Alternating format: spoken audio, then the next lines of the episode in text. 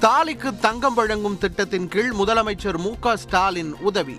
ஓய்வு பெற்ற பூசாரிகளுக்கு உயர்த்தப்பட்ட ஓய்வூதியத்தையும் வழங்கினார். ஆண்டின் முதல் ஜல்லிக்கட்டு புதுக்கோட்டையில் தொடங்கியது. வாடிவாசலில் சீறி பாய்ந்த காளைகள். மாடுபிடி வீரர்கள் உற்சாகம். அழகா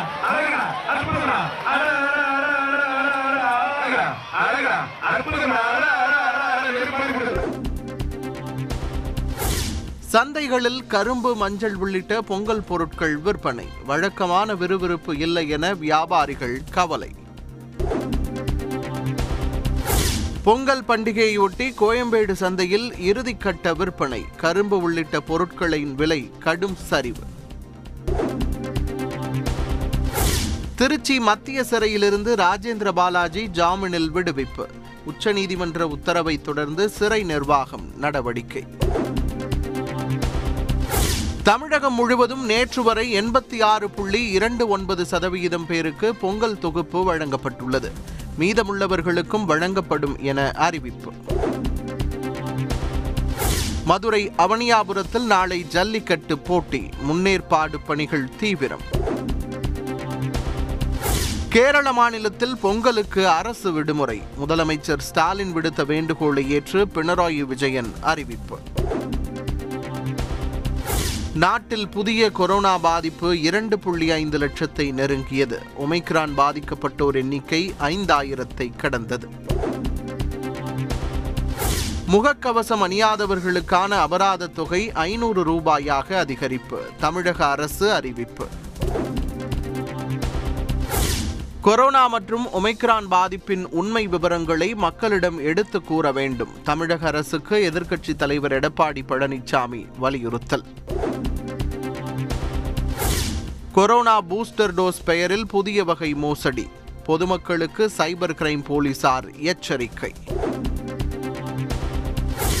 வாக்குறுதி அளித்த திட்டங்கள் மட்டுமின்றி சொல்லாத திட்டங்களையும் நிறைவேற்றுகிறோம். திமுக அரசின் எட்டு மாத செயல்பாடுகள் குறித்து முதலமைச்சர் மு க ஸ்டாலின் விளக்கம். ஓய்வு பெற்ற நீதிபதி சந்துருவுக்கு டாக்டர் அம்பேத்கர் விருது. பதினைந்தாம் தேதி திருவள்ளுவர் தினத்தன்று வழங்கப்படும் என முதலமைச்சர் ஸ்டாலின் அறிவிப்பு.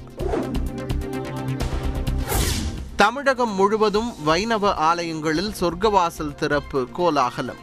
வைகுண்ட ஏகாதசியையொட்டி பக்தர்கள் தரிசனம்.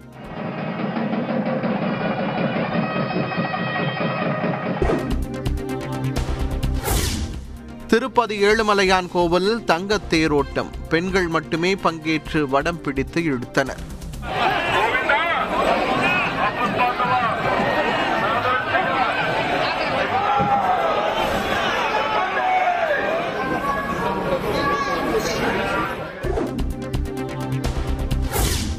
தமிழகம் முழுவதும் கோவில்களில் திரண்ட பக்தர்கள் நாளை முதல் ஐந்து நாட்களுக்கு அனுமதி இல்லை என்பதால் தரிசனம் செய்ய ஆர்வம்.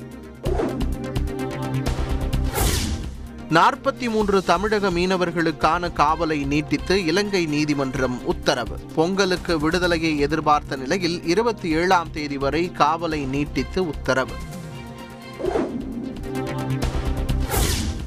நாற்பத்தி மூன்று தமிழக மீனவர்களை உடனடியாக விடுவிக்க நடவடிக்கை வேண்டும். மத்திய வெளியுறவு அமைச்சருக்கு முதலமைச்சர் ஸ்டாலின் கோரிக்கை.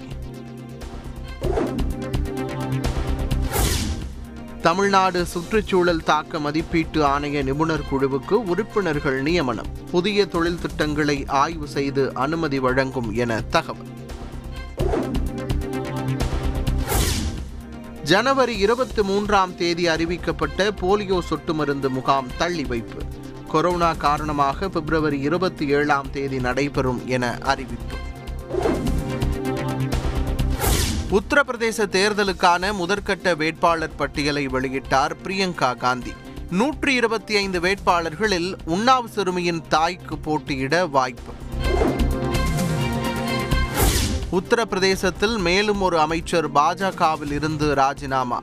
இரண்டு அமைச்சர்கள் மற்றும் ஆறு எம்எல்ஏக்கள் விலகிய நிலையில் அடுத்தடுத்த பரபரப்பு. பஞ்சாப் மாநிலத்தின் முதல்வர் வேட்பாளர் யார்? பொதுமக்களிடம் கருத்து கேட்கிறது ஆம் ஆத்மி கட்சி. உத்தரகாண்ட் மாநிலத்தில் பாஜக வேட்பாளர் பட்டியல் தேர்வு பணி தீவிரம். தற்போதைய எம்எல்ஏக்கள் இருபது பேருக்கு மீண்டும் சீட் கிடையாது என தகவல். ஆப்கானிஸ்தானில் கடுமையான பொருளாதார நெருக்கடி. அரசு ஊழியர்களுக்கு சம்பளத்திற்கு பதிலாக கோதுமை வழங்கும் தாலிபான்கள். நாம் ஒன்று சேர்ந்தால் எதையும் எதிர்கொள்ளலாம். கொரோனா தொடர்பான முதல்வர்கள் ஆலோசனை கூட்டத்தில் பிரதமர் மோடி நம்பிக்கை. தமிழகத்தில் ஒரே நாளில் இருபதாயிரத்தி தொள்ளாயிரத்தி பதினோரு பேருக்கு கொரோனா பாதிப்பு. சென்னையில் மட்டும் எட்டாயிரத்தி இருநூற்றி பதினெட்டு எட்டாயிரத்தி இருநூற்றி பதினெட்டாக தொற்று அதிகரிப்பு.